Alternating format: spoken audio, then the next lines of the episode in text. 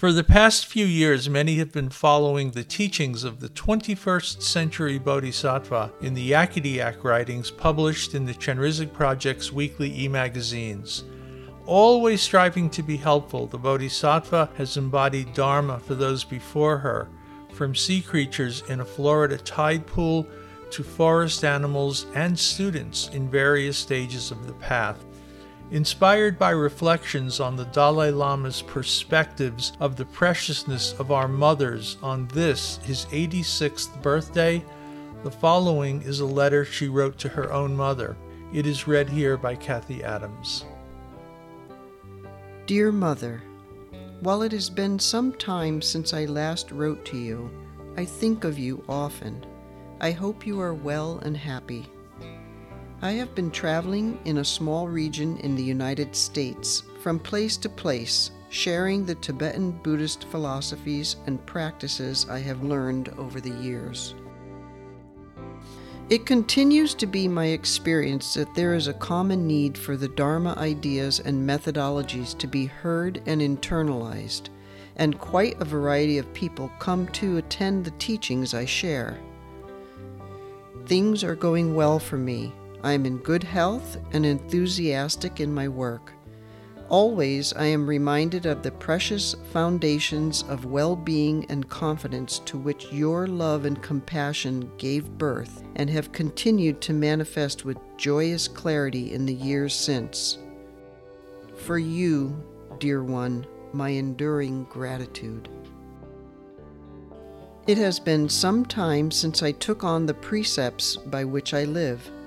I recall how we each felt some uncertainty as to what would be the experiences and results of my devoting so much time, energy, and focus to sharing the Mahayana teachings with all who might be interested in hearing them. So much has been happening. I'd like to share some of it with you. I've come to see that the realizations and insights that emerge from our teachings are capable of curing sadness, genuinely so. People everywhere are looking, often on their own, for fulfillment. By this I mean contentment, satisfaction, happiness, an end to worry, doubt, and fear. Often they do so without any direction or guidance, bouncing from place to place, person to person, thing to thing. Our Dharma words and ideas help them, as do our sensibilities.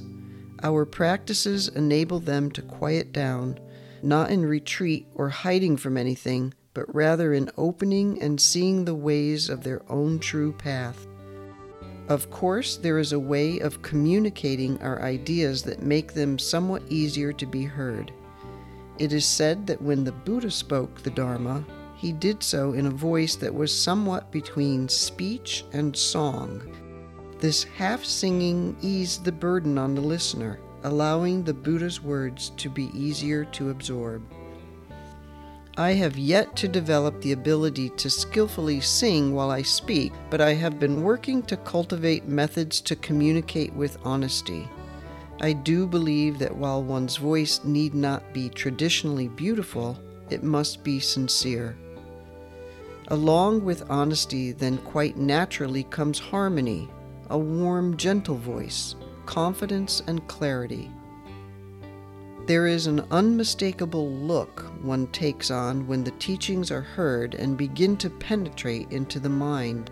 One can almost see a certainty blossoming in the eyes of the listener, a subtle sitting up straighter as keen attention awakens. More and more I see this spark occurring, but one must be ready and willing to open and listen. I've heard it said that the Dharma teachings are like a shy bride. She'll open her veil only if she sees that the onlooker is gentle and compassionate at heart while being pure and available of mind.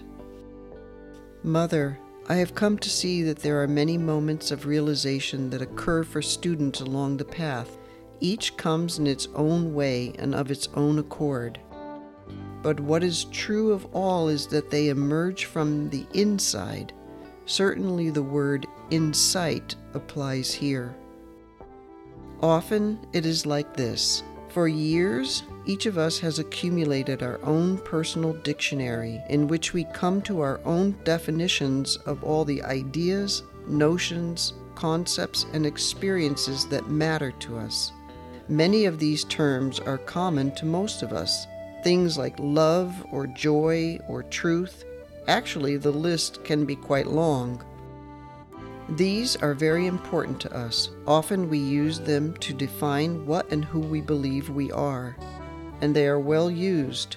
At every significant crossroad or turning point in life, we refer to this dictionary of terms, looking for them, applying them, never considering that their premises or contents could or should be questioned. So personally important is this library of self defining terms at times, many actually consider it to be us. And then, one day, something occurs, is seen or heard or realized, and our precious dictionary is upheaved, no longer relevant. It is taken, thrown away, destroyed.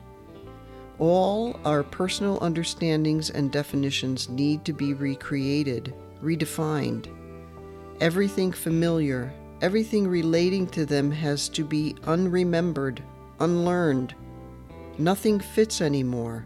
All of it no longer gone to, no longer accurate, no longer satisfying, instinctively irrelevant. But instead of being upset or confused, instead of objecting or searching for the old dictionary, we gladly comply with the rebuilding that needs to be done. How can this be? What happened? This is what, for so many, I've seen the Dharma teachings do, and I include myself as well. It is the Buddha and the lineage of teachers that have removed our dictionary of old, outdated definitions and the brilliance of the Dharma teachings that has redefined them, replete now with the awakened energy of sharing, humility, spirituality, cooperation, skill, love, respect, responsibility, and wisdom. Simple words such as love, kindness, and humility no longer mean what they did. Like creatures molting a tight, confining, no longer growth allowing shell, we emerge, embracing and growing into new, vaster understandings and perspectives.